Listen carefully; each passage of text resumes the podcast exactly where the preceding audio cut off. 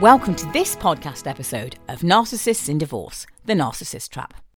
I'm Dr. Supriya McKenna. I'm a former family doctor, but my life's true work is working with people who have fallen prey to narcissistic relationships of any kind. But I'm particularly busy in the area of divorce. Over the last few years, I've been very proud to become an Amazon best selling author on the subject of narcissism, and my brand new book, Narcissists in Divorce From Love Locked to Leaving, is out right now on Amazon. That's the first book in the Narcissists in Divorce series, and the follow on to that will be out in the spring, and that's called Narcissists in Divorce From Leaving to Liberty. And please do note that although I use the word divorce, these books are equally applicable to anyone leaving a serious intimate relationship with a narcissist, whether they are married or not.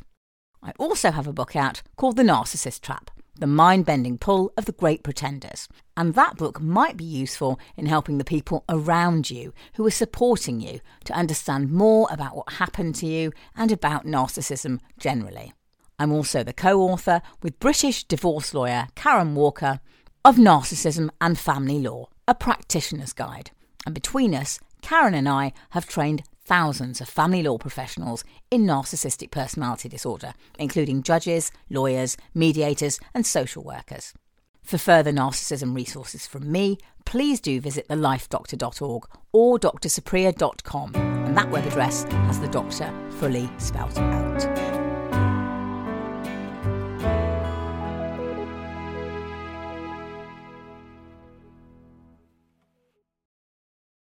Well, today, Karen and I are really delighted to be able to welcome Dr. Craig Malkin to the podcast.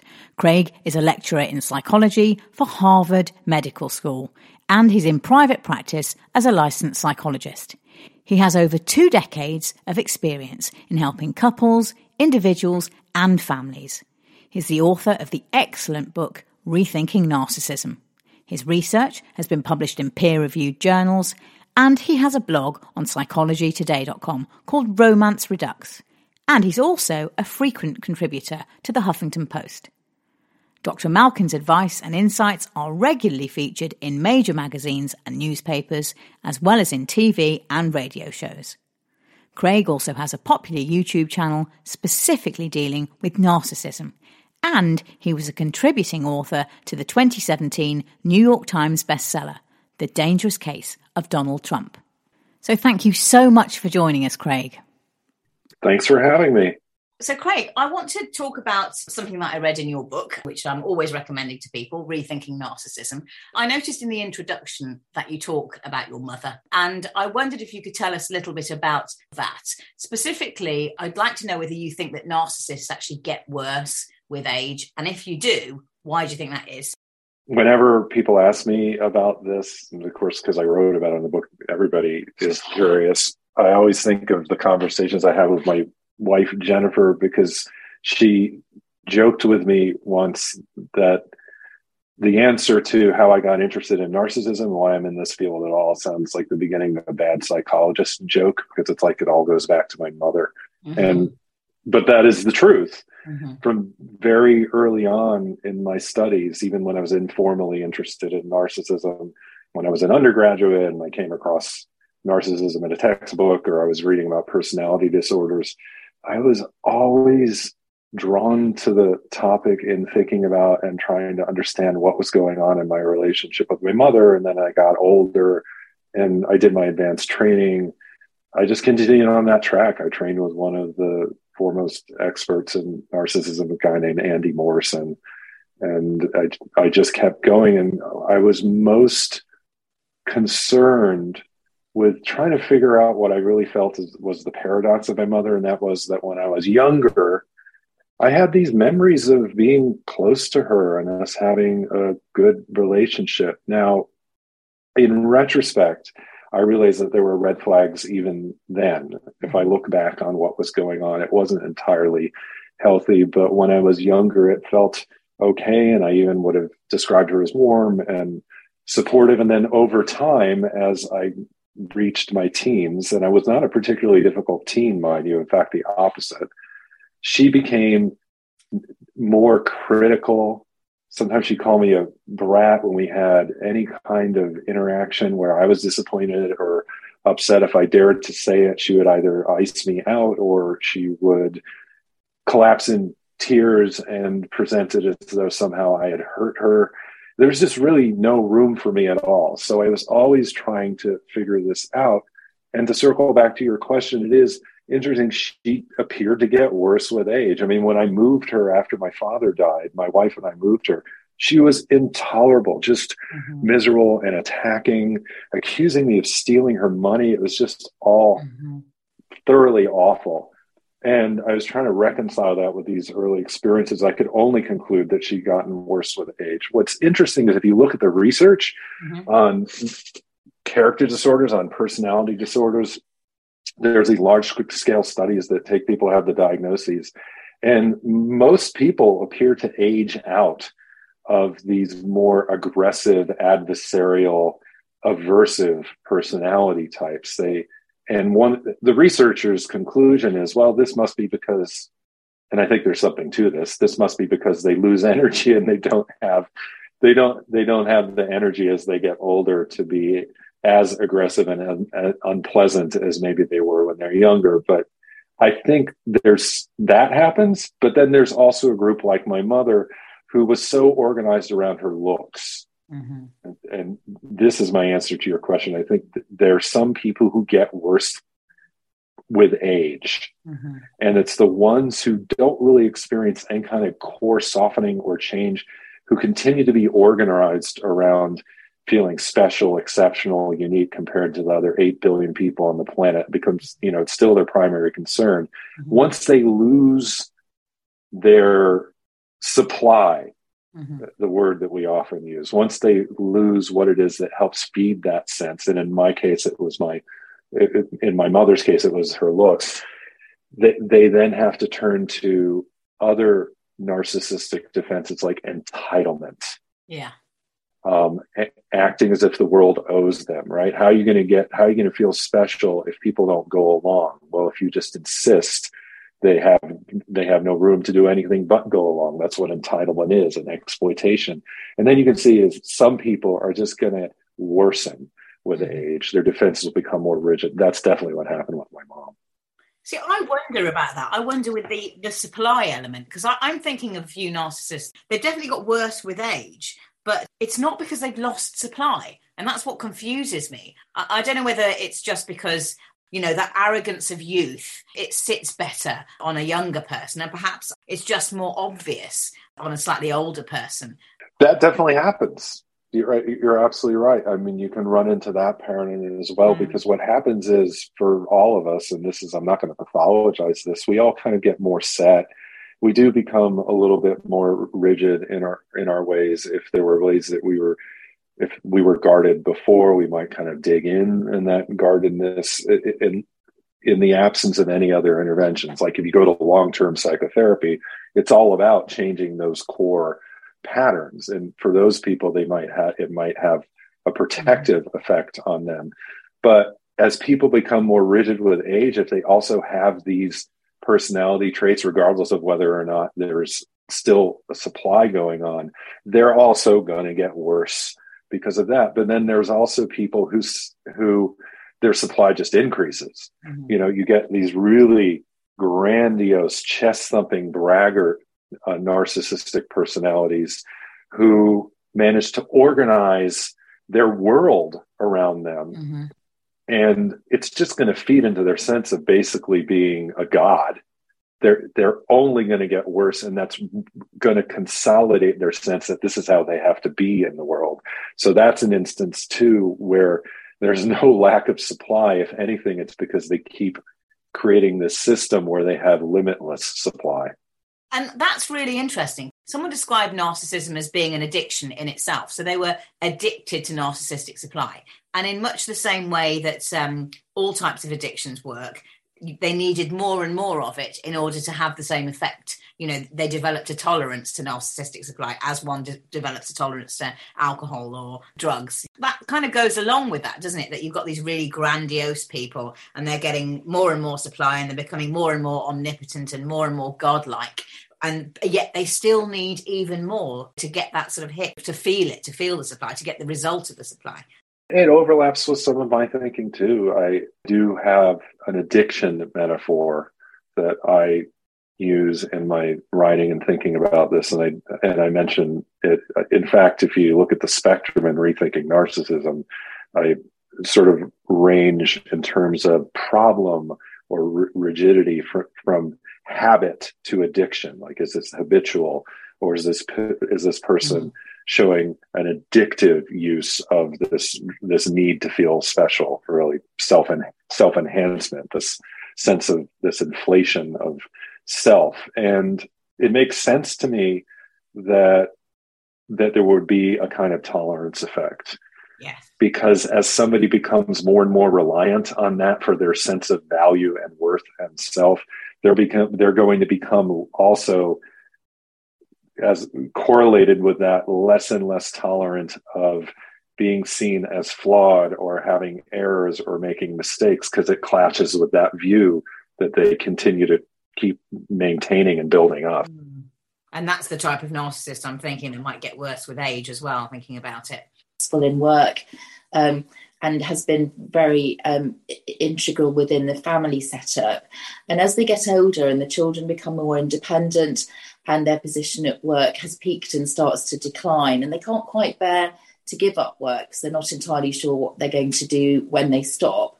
Um, and, and they feel as though everybody who needed them and looked up to them has suddenly started to fall away. And I think Craig, you're right that either they they do manage to have a little bit of self reflection at that moment, or they really become quite nasty, unduly aggressive, almost to the point of being unexpectedly violent.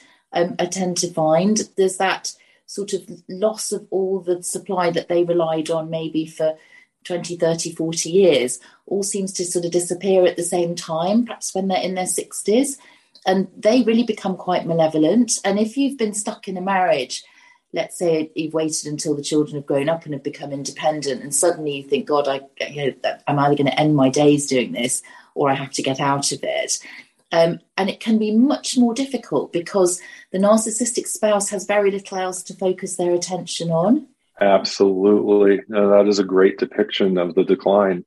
And it, it, it all comes back to one major narcissistic injury, mm. uh, w- which which is the limits of their influence and their power and their importance. Yeah. If you st- if you also think of narcissism as a defense, it's a defense against against feeling insignificant, unimportant, not mattering, mm. because they never felt like they mattered in in a healthy way. Generally, they are insecurely attached. Yeah. So they don't really trust that somebody will hold them in high esteem just because they're a person mm. and they're loved so that's why they they turn to these more performative ways, and nothing leads to th- that kind of worsening, exacerbation of symptoms that you're describing in, in vulnerable or closet narcissism, to use your term, more than running up against, oh, maybe I'm not all that. Yeah. Yeah. yeah. When that defensive shield starts to crumble and they can no mm-hmm. longer maintain illusion. Yeah. Yeah. Yeah. And I think that is the turning point. Yeah. The people who come to me, that's the fork in the road. Those the people who come to me are the ones who've decided, "Ooh, I have made a mess, miserable mess of my life and relationships, and I'd like to do something different now." And then the others go on a mm-hmm. rampage, narcissistic rage.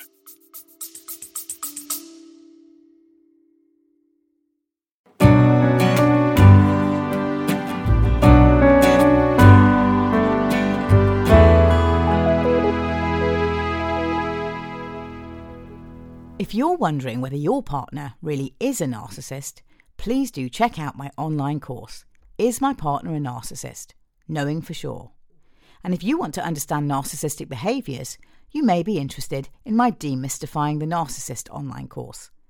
Both are available on drsupriya.com.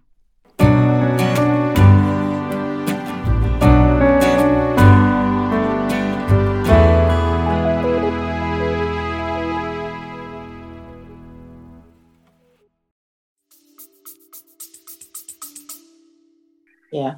Yeah, no, I think that I think that's right.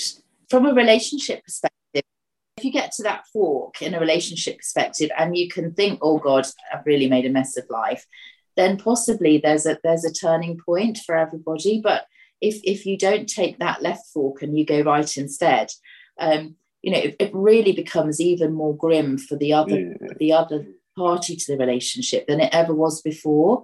Um, and handling that in a later part of your life oh. Really be devastating. Yeah, terrible. Uh, it's and it's inevitably that kind of worsening is going It Not all narcissism leads to abuse. Not even all pathological narcissism. We were chatting around this earlier. That's why it's not included in the DSM as a, as a as part of the criteria. Uh, but the path that you're describing almost certainly leads to abuse for one clear reason, and that is as that person is collapsing internally, as they are feeling less and less like their experience in the world mirrors their need to feel special, they begin to feel again small, insignificant, worthless. And remember, somebody who's narcissistic, unless they come to me for help with it, somebody who's narcissistic can't process those feelings. Yeah. And they don't. So instead, what they do is they project them. Yeah. A form mm-hmm. in projective identification, which is where it's that game of hot potato. Yeah. I don't want to feel this way. Here, you take it. And they yeah. say and do things to make you feel it. So the more that person internally is feeling the collapse, they the more they need to make the person closest to them feel a collapse and we see that all the time in divorce and separation. I mean, some of the oh, yeah. emails that get sent from by the narcissist to the ex-spouse, you're this, you're that, you're a terrible mother, you're in fact what they're saying is I'm a terrible parent. It's exactly. pure projection. You're falling apart. They'll say, You yes. need help, you know. Um, and actually they mean I'm falling apart. I need help. Yeah. Yes, yes. This is one of the sources of gaslighting, of course, too. Yeah. Not always, but for people who become severely narcissistic and their problems, the patterns of their behavior worsen, they become exacerbated.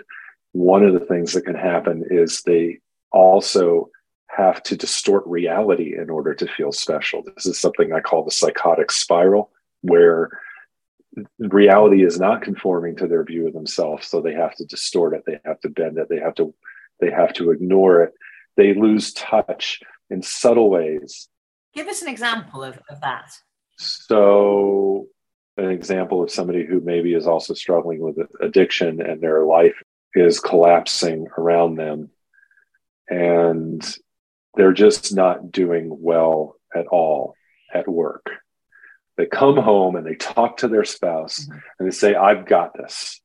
I've got this in hand. Your problem is that you don't trust me. You have never trusted me. You don't really have any faith in me at all. If you had more faith in me, maybe I wouldn't have struggled so much in the past. But you got to understand, I'm on top of this. Everything is going to be fine because I'll always work a way out. I'll always figure out what to do next. And you just got to trust that. Meanwhile, you know, the building's on fire. This this is where their perception of what's happening is not aligned at all with reality, and it's entirely driven internally yeah. by their need to maintain a certain view of themselves in the world. And that's really interesting because what you're describing there is almost a delusion, isn't it? And I mean, we mm-hmm. tend to reserve delusional thoughts for schizophrenia, manic episodes and, in people with bipolar, a firmly fixed, unshakable belief is what I mean um, by a delusion. Mm-hmm. And it sounds a little bit like that, what you're saying. It's exactly it. It's a delusional investment in feeling special where nothing is going to shake it. And yet there's no mention of delusion in the DSM, in the criteria. Well, this is a symptom of decompensation or deterioration that may or may not show up. It's not a core feature. What we're talking about okay. is when things really start to fall apart. And this can happen with any personality disorder as they decompensate their version of it will be different. Of course in this this person is denying reality in order to feel special. But there might be mm-hmm. other people who deny reality in order to feel like they have more power that somebody who's more psychopathic somebody who's more sociopathic. Mm-hmm. And what what we're talking about is a subtle form of psychosis called thought disorder where whatever the internal preoccupation is becomes so intense it disrupts the quality and content of thinking. They get stuck in a groove and they, they can't jump out of that groove. They keep seeing things with the same lens even though the world is not the way they see it. And it disrupts their ability to have conversations about their experience too. That's really what a thought disorder is. It's like a, a low level psychotic experience again how relevant is that to, to divorce and separation? Because that's sort of exactly what happens they get stuck in this way of thinking. They have a belief mm. about the situation and they genuinely believe it and it's completely untrue and yet they just cannot get themselves out of it. You know perhaps they've decided that their spouse had an affair when in fact that hasn't happened at all but that's how they justify the fact that they're going to try and annihilate their spouse in the divorce process. Yeah. it's amazing no that's another great example because it's projection but it's that kind of psychotic projection right what happens there is that the person who's who's experiencing that uh, can't own that they feel insecure mm-hmm. and they feel threatened. They cannot comfortably recognize this comes from inside me. Mm-hmm. Mm-hmm. It's a feeling, and I might need help and support with it, or I might need to examine instead. You're doing this to me. Mm-hmm. Yeah. You're cheating. Yeah. You're having affairs. That's why I feel this way mm-hmm. inside. And if you just stopped doing that, or you were a better person, yeah. I wouldn't feel this way. Yeah. And it's it's very complicated, isn't it? We're jumped straight into the extreme here. so you talked about therapy for narcissists. That's always a big issue for people. We spoke with Elinor Greenberg on the last podcast. Oh, good. She explained about what she's been doing regarding therapy for, for, narcissists and how that's been working. And obviously, you're also doing therapy with narcissists. How successful is it? For the people who come in, I've had good success the people who come in and stay. Yeah. Well, let's do overall numbers. So probably over the last 10 years, I've had maybe 15 people come in. Five of those have probably been either exhibitionist mm-hmm. or extroverted uh, narcissists who who duck out, and that was that. And then the rest, you know, the ten of the ten over the course of years in working with them, and, and we're talking about work over years we work on changing their way of relating. Uh, we work on their core sense of self. I do that by building their capacity to relate in a securely attached manner. It's it's that simple. The work of it isn't simple, but I'm that's always what I'm trying to do: create some experience in the room between me and that other person, where they can comfortably own vulnerable feelings in connection with another human being. Mm-hmm so you're their secure attachment in, in that context. You're providing that. First, first. Yeah, first.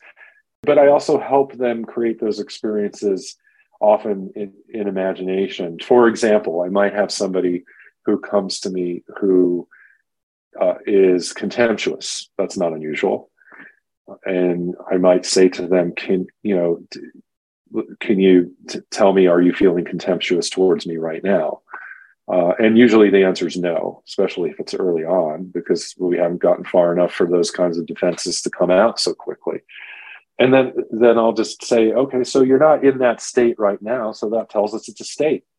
It's something that becomes active in you. It comes and goes, and we can understand that. So it's a part of you. It's not all of you. So I immediately start alienating them from the symptom as a symptom. It's a symptom. It's not a core self it's an adaptation that they had to develop and ask them to get an yeah.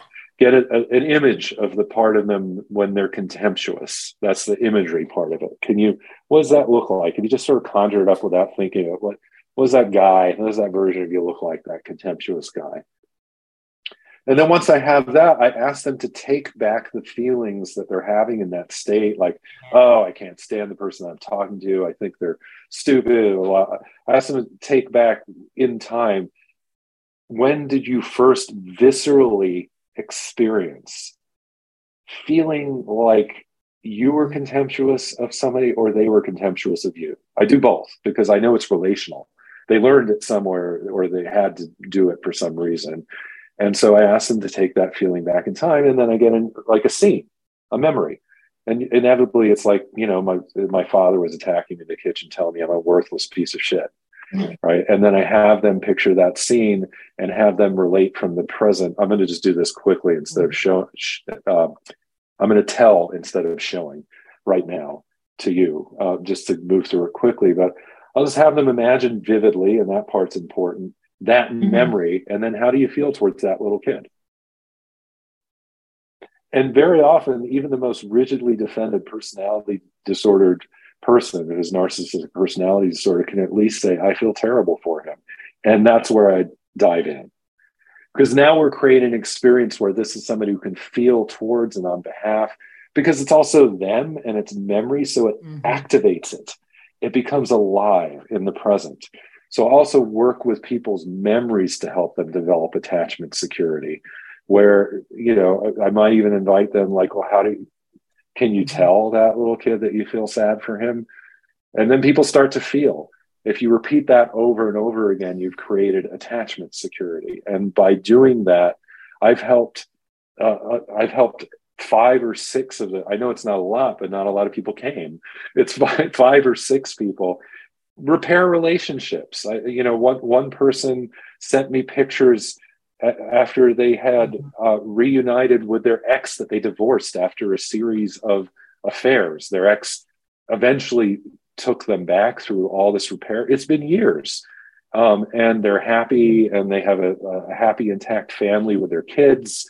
And that's the kind of success story I love to be able to tell. There's a bit of sort of the inner child in that, the inner child work and kind of reparenting the mm-hmm. inner child, you know, as if you're the parent of your own inner child. Is, is, is there a bit of that going on with that? It is kind of, but I do it in lots of ways. That's where I'm working with a memory as a mm-hmm. vivid example, so that so that that mm-hmm. so that the person I'm helping can relate in a way on uh, on the other side of those feelings in a way that wasn't given to them, which is yes, a corrective experience. But I don't I don't always work mm-hmm. with a memory in that way. There's lots of ways of doing, but in that case, it is kind of like working with an inner child. Um, it's just that I rarely divorce it from yeah. the memory. Yeah. Well, it makes it more powerful, doesn't it? Yes. I want all the detail. Where were you standing? Where are you sitting? Where I mean, until I painted a detailed picture where the where where they can really see it and I can see it, we don't really even dive in. Mm-hmm. So it's that it's very.